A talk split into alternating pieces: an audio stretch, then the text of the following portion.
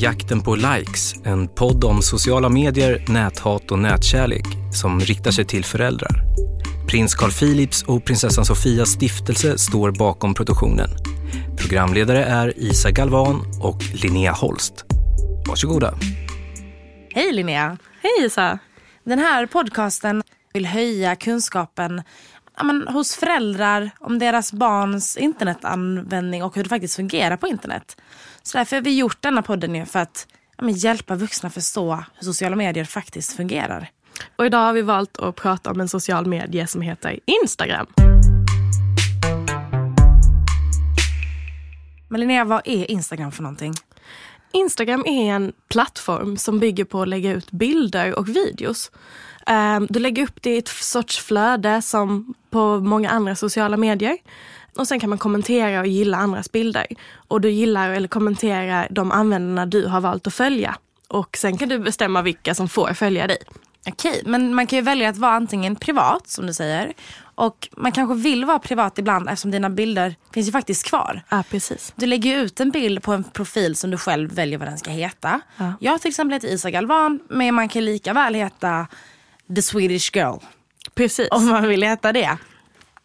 Så därför är det ju kanske rätt så bra att veta att man kan vara privat och bestämma vem som får se dina bilder. Ja, precis. Som jag skulle ha en privat profil och du hade skickat en förfrågan till mig om att följa, då hade jag fått upp den och sen hade jag haft ett val att säga ja, jag tillåter Isa följa mig, eller nej, jag vill tyvärr inte ha henne.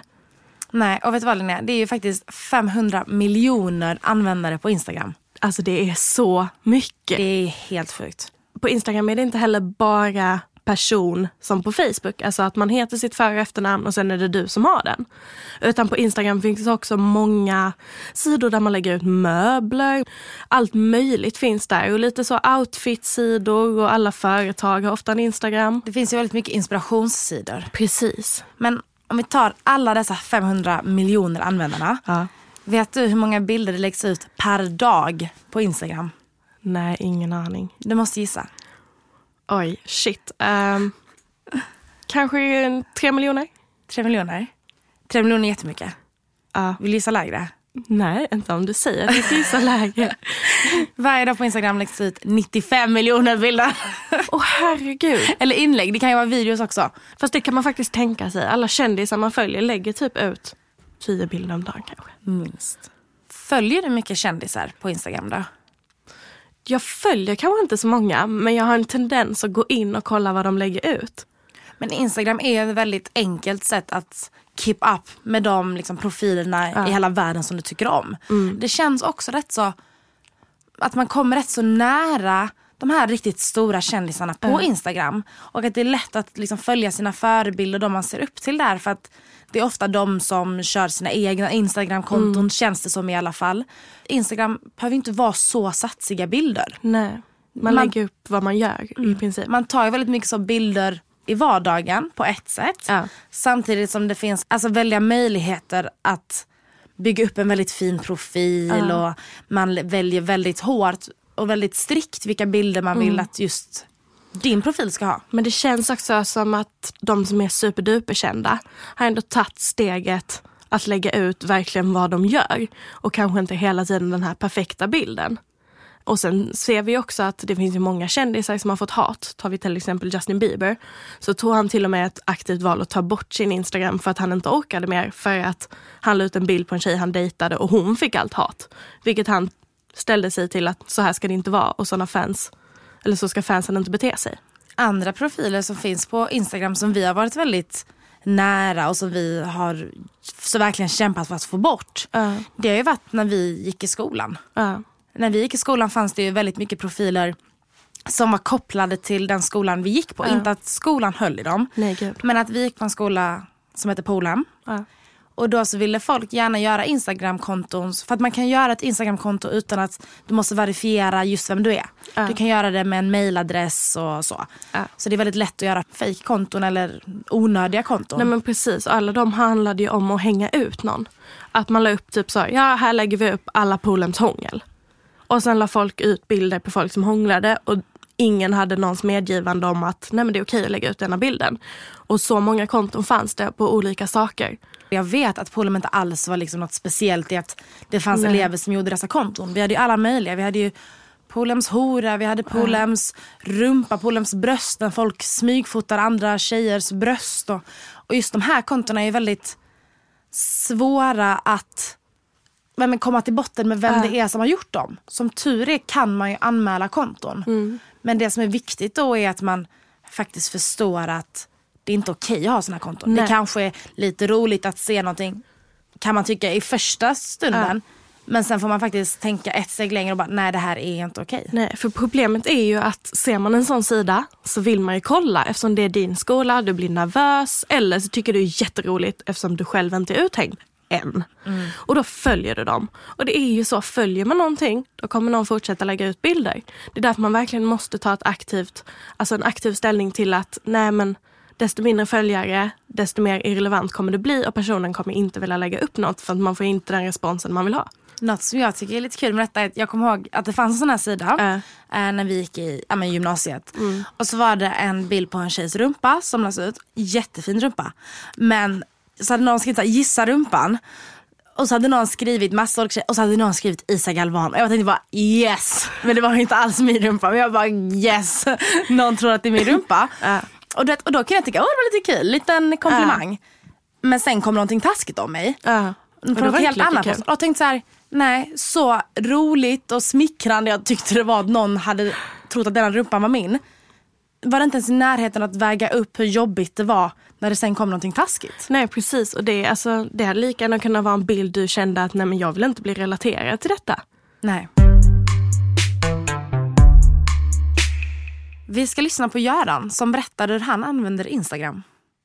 Instagram tycker jag är underbart eftersom där kan jag följa mina barn, familjen. Jag får liksom lite sånt där som jag kanske inte skulle få reda annars på. Det jag själv lägger ut är ju givetvis all god mat och snygga dry martiniglas och sånt där. Och oliver som jag minns och sånt. Och det brukar jag få ganska bra respons på alltså.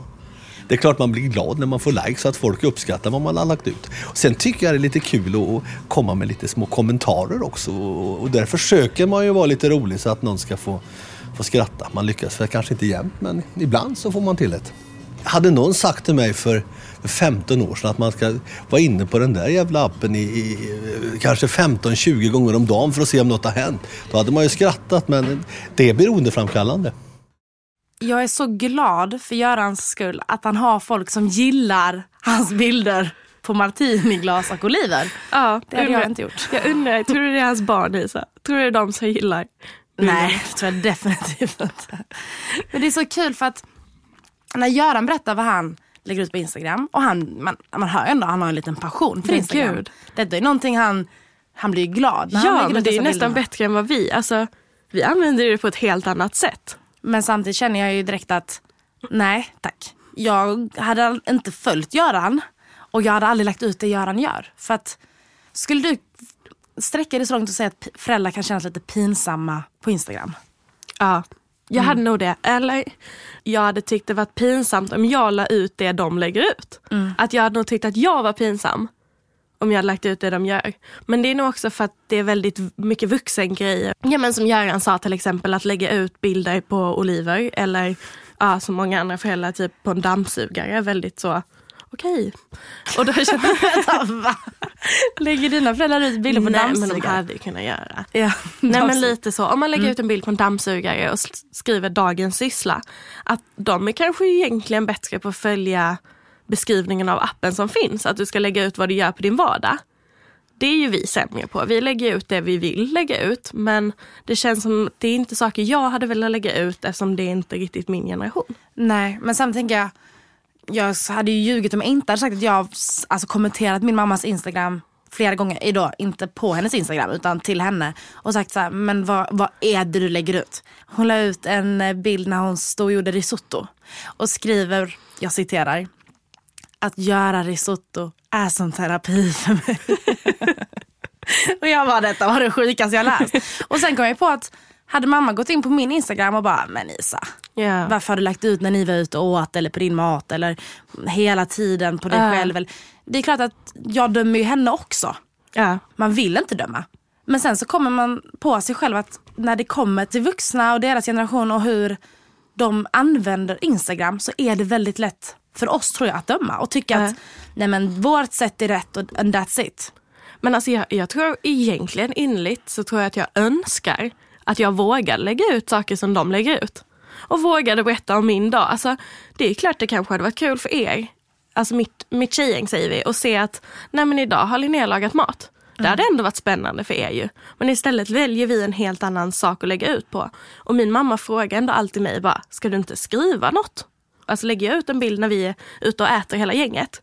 Då tycker jag ändå att bilden säger att vi är ute och äter med gänget. Medan de vill skriva, nu är jag ute och äter med mina vänner.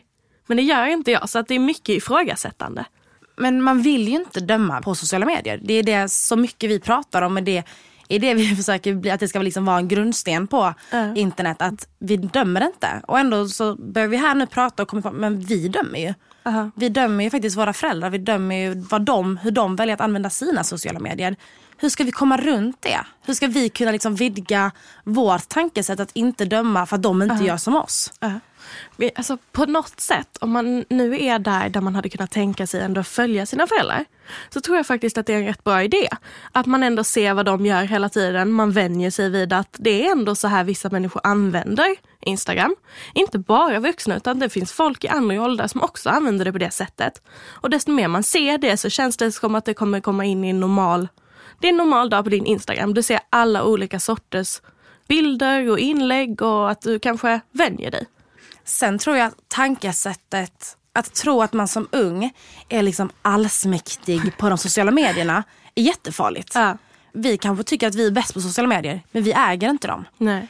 Sociala medier är till lika mycket för vuxna trots att de inte är där så mycket. Och får man bara in det tankesättet där också, så är det lättare att få in det tankesättet när det kommer någon som inte följer normen så mycket och man tycker, nej men varför lägger den personen ut det? Varför berättar den personen om det? Det är den tanken man måste få bort. Precis. Att vi är störst, bäst och vackrast på sociala medier trots att vi kanske kan dem bäst. Ja, det är ju ändå vi som har byggt upp den normen. Som vi sa innan så är det säkert föräldrarna som egentligen använder Instagram på rätt sätt. En grej med Instagram, det är att man har en tendens att bygga upp en bild som egentligen inte stämmer. Eftersom man har så mycket möjligheter att redigera sina bilder, välja exakt det ögonblicket du vill lägga ut och vill att andra ska se. Och man glömmer ofta bort att det är så mycket annat som försvinner. Man lägger ju nästan aldrig ut när man har sitt värsta ögonblick på dagen. Man lägger ofta ut sitt bästa. Och det är ju det dina vänner och andra ser. Och då kan man tro att det är mycket bättre än vad det egentligen är. När vi skulle göra den här podden och vi skulle komma på vad den hette och vi kom på Jakten på Likes, så var ju mycket det på grund av en känsla vi kände på Instagram. Just det här att det går ut på att du ska hjärta en bild. Du ska likea en bild och sen ser du så tydligt i ett flöde hur många likes din bild har. Sen kan jag säga, men Linnea har också lagt ut en bild då. Aha, den fick så många likes. Det är en så himla enkel att man jämför. Och då tänker jag att det blir väldigt lätt att flytta sin gräns lite på vad man egentligen vill lägga ut för sorts bilder. För man kollar på många riktigt stora på Instagram, så lägger de ut rätt så utmanande bilder. Gud, ja. Och får ju jättemycket likes.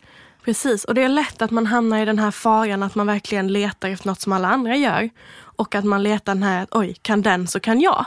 Och det är lätt att man kanske sätter sig i en situation man själv inte trivs i. Och det är ju det som är det farliga. Sen har man absolut rätt att lägga ut det man vill. Men det blir farligt när man inte känner sig bekväm i det man själv lägger ut. Och att det på något sätt kommer en press på dig att prestera lite på Instagram, kan jag känna. Ja, men verkligen. Att det är så himla inne att ha ett fint eget flöde. Men hur har man ett fint flöde? Jo, men alla de riktigt stora, de lägger ut mycket underklädesbilder och sådana bilder som jag egentligen kanske inte är så bekväm med att ta. Nej. Men jag är så inne i det här, inte bara bekräftelse, men att jag vill ju ha likes. För att, precis, att det är så man ska göra. Och inte bara det, jag tänker, visst hur du själv ser ut på bilden och hur du kanske pressar dig till att lägga ut en mer avklädd bild än du egentligen hade gjort annars. Men också på materiella ting. Man ska ju lägga ut det skönaste och det mest underbara i ditt liv. Och det är klart att du ser någon lägga ut när de har en ny telefon. De har en ny väska.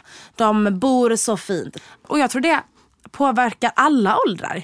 Jag kanske blir påverkad när jag ser någon jag ser upp till som har en ny väska. Varför kan inte jag också som 20-åring köpa en väska för så mycket pengar? Varför kan inte jag som 14-åring ha såna bröst som hon tjejen har? Och sen så har jag ingen aning om att nej men gud, hon har opererat sina bröst. Hon har photoshopat det. Jag har ingen aning om det. Nej. Men jag ser bara den här personen som jag vill eftersträva. Och hon lyckas. Hennes liv är så himla fint. Och hennes liv är så himla bra. Och sen sitter jag här. Och jag är så långt ifrån henne. Men jag vill så gärna dit. Nu ska vi lyssna på en pappa som heter Alexis. Han blev nämligen väldigt orolig när hans dotter Elma fick väldigt mycket uppmärksamhet på Instagram helt plötsligt. Den här berättelsen handlar egentligen om ett samtal som kommer från New York där Elma är med sin syster och sin mamma. Och eftersom Elma är ganska lång och liksom med som hon säger själv, fotomodellsliknande drag, så finns det ju en del agenter och de som helt enkelt är intresserade av att leta efter modeller som frågar henne.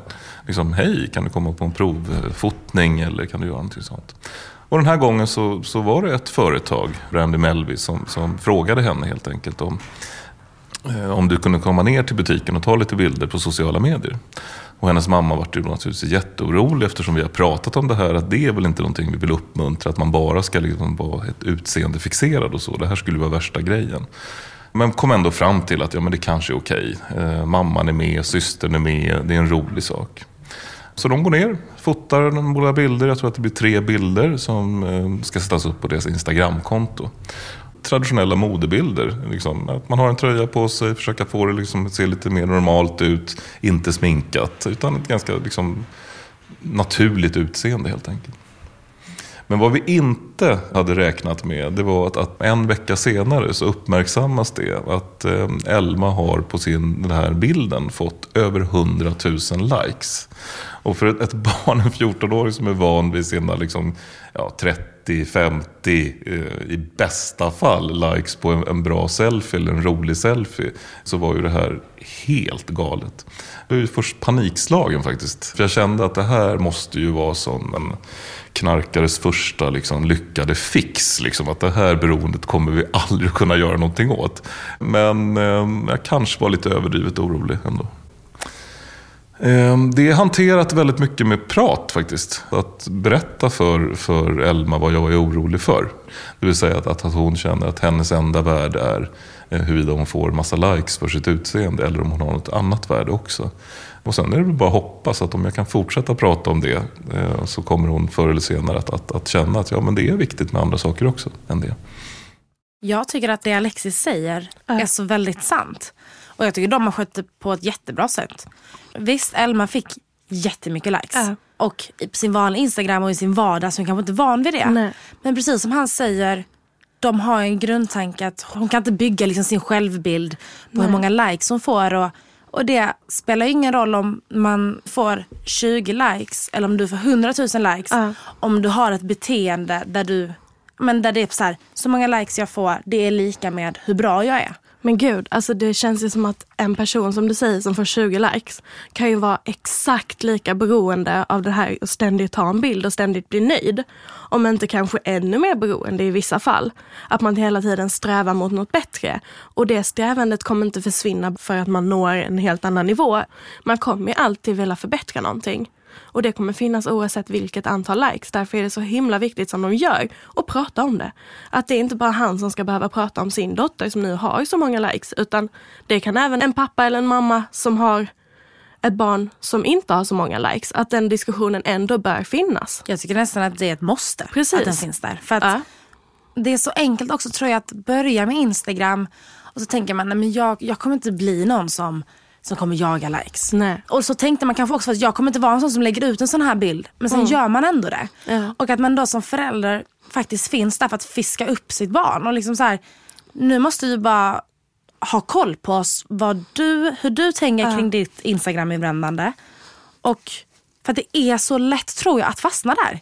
Men har man en sund dialog hemma så tror jag att det steget att hamna där blir mycket, mycket längre. Precis, och så behöver man inte slås av den här paniken ifall något sånt här skulle hända. Men hur började allting med Instagram egentligen? Vi kör en historielektion. Instagram lanserades i oktober 2010. Grundarna heter Kevin Systrom och Mike Krieger och de kom på namnet för plattformen när de lekte med ord och slog ihop Instant och Telegram. 1,5 år efter lanseringen snappades appen upp av Facebook som köpte Instagram för nästan 9 miljarder svenska kronor. Instagram har fått stor konkurrens från Snapchat och har börjat härma Snapchat. Ett problem för Instagram är att folk inte gillar att dömas på sociala medier och på Insta likas bilderna. En undersökning som Instagram själva har gjort visar att tonåringar plockar bort nästan hälften av sina bilder från sin feed. De som inte får tillräckligt med likes. Att man plockar bort sina bilder? Uh-huh. Varför tror du man gör det, Linnea? Jag tror att det handlar fortfarande om den här fasaden man vill ha. Och att om du aldrig varit inne på min sida eller om du inte följer mig och du går in där för första gången, då vill jag att du ska få se en grymt bra bild av det här är jag. Som egentligen kanske inte är det här är jag, men jag vill att du ska tro det. Och där kanske väljer man att ta bort det man inte känner att nej, men det här blev inte tillräckligt uppskattat. Och jag vill inte se att folk inte la så mycket tankar på denna bilden. Det vill inte jag visa dig som är ny. Så jag tror absolut att det är.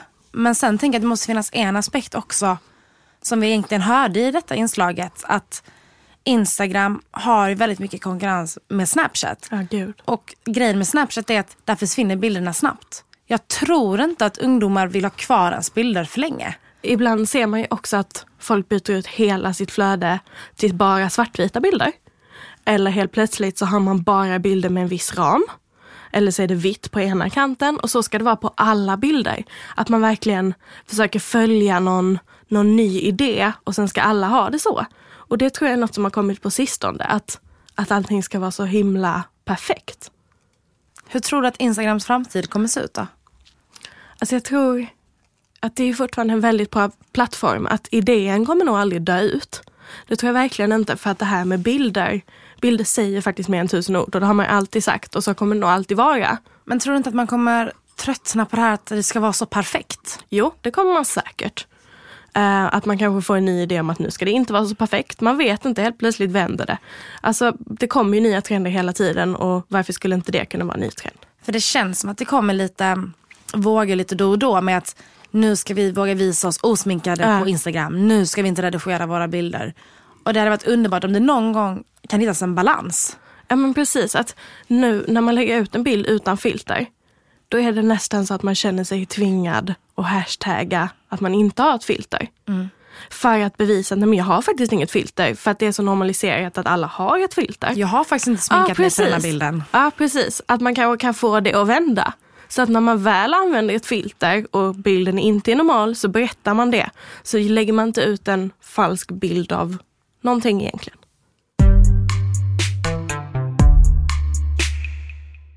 Vi ska lyssna på Sara. Sara är mamma, använder Instagram, men hon är inte alls intresserad av att ta selfies. Jag tar helst inte selfies. Gör jag det, då är det någonting mer än en bild på mig. Då måste det finnas en story till det. Jag fick scrolla ganska långt i mitt Instagramflöde innan jag hittade en selfie. Och då är det där. Ja, men här är en bild där man ser en fjärdedel av mitt ansikte med solglasögon på och sen så är det själva förintelsemonumentet i Berlin. Och anledningen till att en del av mitt ansikte finns med där är för att få bättre djup i bilden, därför att det var svårt att få till en bild som gjorde att man faktiskt såg vad det var för någonting utan att ha någonting i förgrunden. Själv tycker jag att det känns lite så här pinsamt att lägga ut selfies. Och min fråga är egentligen, är det för att jag är så pass gammal som jag är som jag tycker att det känns lite pinsamt? Eller tycker alla att det känns lite pinsamt egentligen men kan inte stå emot? Är det pinsamt att ta selfies? Vad tycker du? Alltså jag tycker att man kanske alltid tänker en extra gång på vad man lägger ut. Men jag tycker faktiskt inte det är pinsamt att ta dem. Det är ju faktiskt bara en bild du tar på dig själv. Det är ju egentligen inget konstigare än så, även om man tänker det. Alltså jag tar selfies. Jag tycker inte alls det är lika pinsamt som Sara. Jag tycker inte det är pinsamt att se någon lägga ut en selfie alls. Men jag kan tycka själv det är lite pinsamt att ta en. Mest för att... Men jag vet inte, det kommer inte jättenaturligt för mig att ta upp kameran. Jag är nog halvt med Sara faktiskt. Mm, alltså jag förstår verkligen hur du tänker, och men samtidigt tänker jag att lika som du hade tagit en bild på en soptunna framför dig eller vad som helst, så är det ju inte jättekonstigt om du tar en bild på dig själv. Det är nog mer kanske hela den här grejen att det blev en sån stor grej att nu är det en sån selfie-kultur, och man kanske tycker att varför ska det vara så mycket fokus på mig? Varför ska jag inte ta en bild på mig själv? Nej, och det är väl lite så. Känner man sig inte bekväm i det, om man inte har någon användning för det eller har ett behov för det, så tycker jag absolut att då behöver man inte göra det. Det är inget tvång, och det är egentligen ingen norm att ta bilder på sig själv. Det har bara blivit väldigt vanligt. Så att om man känner sig obekväm i det, så tycker jag verkligen bara man ska tänka bort det. Det är ju ingen annan som kommer tycka det är konstigt. Det är nog bara du själv. Samtidigt som jag tycker, det låter på Sara lite som att hon tycker att hon reagerar lite när hon ser vuxen eller ungdom lägga ut en selfie. Och det är tänk som är viktigt att få bort. Jag känner mig inte jättebekväm med att ta den, men kan ta den då. Som hon säger, jag kanske tycker det är pinsamt, men jag kan inte stå emot. Men jag skulle aldrig fått för mig att snea någon som lägger ut en bild. Alltså en selfie. Nej, det är inte alls konstigt. Och det är viktigt också att man faktiskt, nej men vill du lägga ut det, känns det bekvämt för dig, då är det helt okej för mig. Jag gör inte det, men vill du göra det, fine. Och Linnea, du som är selfie-proffset, kom över så tar vi en selfie. Upp med telefonen, ska vi säga, vänd kameran, smile. Det är ju därför jag inte tar selfies, för jag blir inte bra. Selfiesarna blir mycket bättre i Snapchat-kameran också, det är någon grej. Okej, men jag lägger upp den trots allt. Lika bra. Går, känner du? Mm. Tills vi ses nästa gång så vill jag bara uppmana alla till att ta en selfie, lägga ut på Instagram och hashtagga jakten på likes. Så vi är tillbaka nästa vecka med ett nytt avsnitt. Såklart! Du har lyssnat på Jakten på likes, en podd från Prins Carl Philips och Prinsessan Sofias stiftelse.